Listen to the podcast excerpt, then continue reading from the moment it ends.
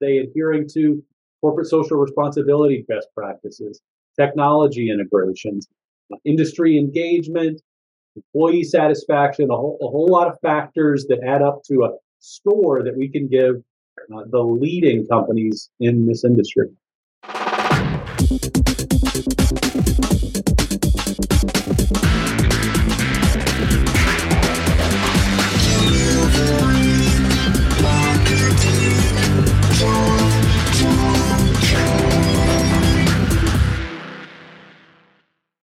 There, and welcome to a brand new episode of Delivering Marketing Joy. I am your host, Kirby Hasseman, and joining me today, a brand new rock star, but he is all over the media. Uh, he is the publisher and editor in chief at PPAI Media. Josh Ellis, thanks so much for joining me, man. Kirby, it's an honor. About time. Thanks for having me. I love it. I love it.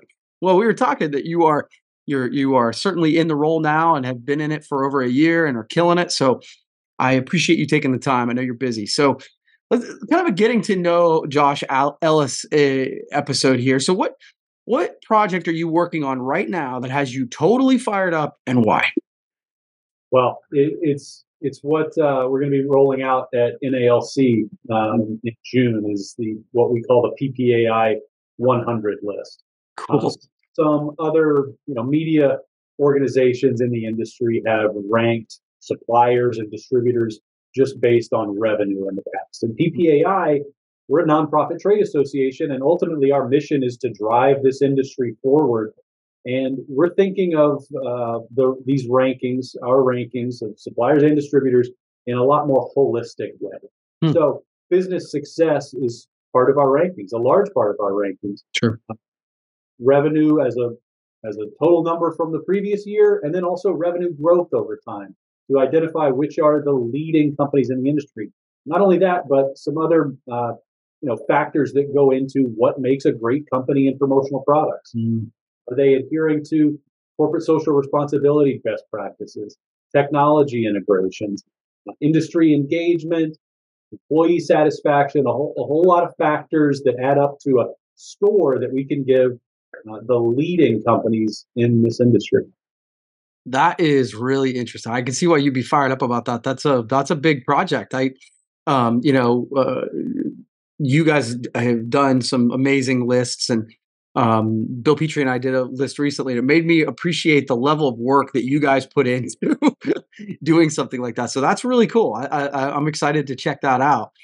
Um, okay, so that'll be coming out. You said in at NALC, right?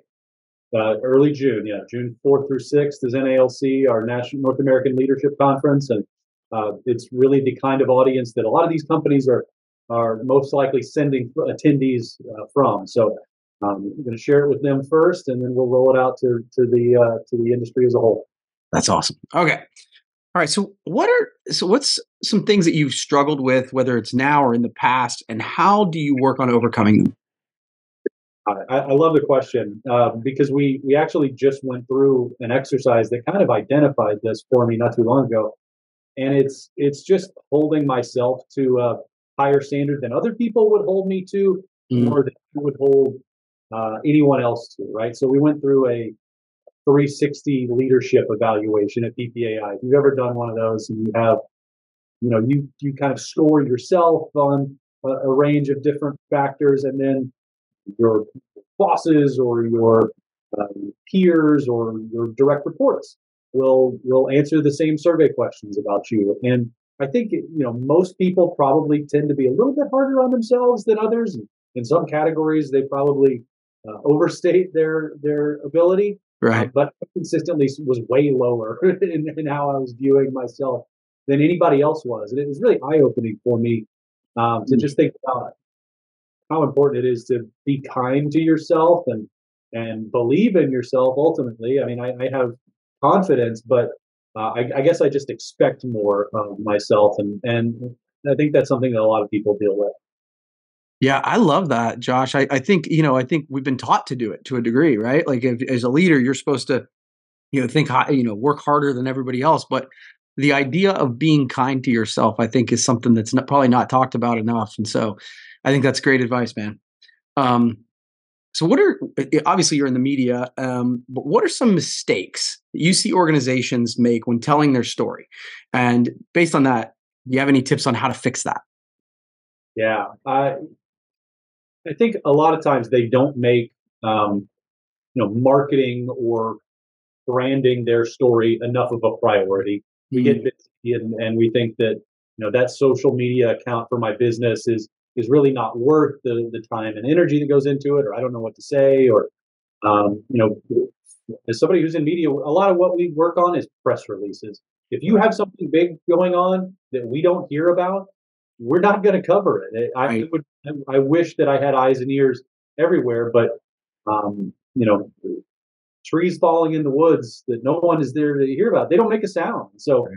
um, you just have to have a, a concerted effort to to tell that story through the media if if if it makes sense for your business uh, or uh, social media just as well. Talking to your clients um, online finding finding the, the communities that they um, you know they're talking to one another in and being a part of that and just taking an active approach to it. Most companies just i don't know about most companies but too many companies uh, just just don't you know make the effort to to get the word out there about what they're doing. And then you know the other piece of it is is every company has a culture. Maybe it's a, a an individual the founder or the uh, you know ceo level type person who's who's driving what that what that organization is about. And those people are busy. And so it stands to reason that that they uh, maybe are a little bit unwilling to to be um, in front of the camera. And that's not the case for you, Kirby. Uh, on, I don't know if this is podcast number one or number two, but um, but you do it you do it well. You're you're not afraid to um, put yourself out there, and and the the culture of Hasseman marketing uh, lives through you in the you know uh, public persona that you share. Mm. Well, I, I, by the way, I think that's uh, totally spot on, uh, Josh, about the press releases. It is mind blowing to me how few people actually send those, and not not just in our organizations. Clients I talk to all the time, I'm like, guys, you got a big event, send it. I mean, whether people run it or not, it's out of your control, but you could at least put in the effort to send it out. And I think that's that's great advice. You know, um, a distributor buys another distributorship and ultimately in the process doubles the size of their business and like don't think to tell anybody yeah we would love to hear about yeah that is great i love it okay final question for you bud uh, what is another organization or creator that's doing good work that you're impressed with and why? Yeah, I, you know, speaking of lists, um, we put out the online 18 every mm. year. Yeah. Um, back in, uh, we released it in February and March this year. And through that process, uh, I, I, got to see so many people who uh, were impressive in, in sharing their you know individual personality and, and, you made the list bill petrie your friend made the list yep. you guys are so deserving um, I, I, think you know, number one on our list and it, it was it, it came from industry peers nominating people and ultimately our staff here casting votes but far and away it was it was jeremy picker mm. from Amber who um, he makes such a such a concerted effort to to to be a, a, an authority, a thought leader on creative branding and creatively branded apparel.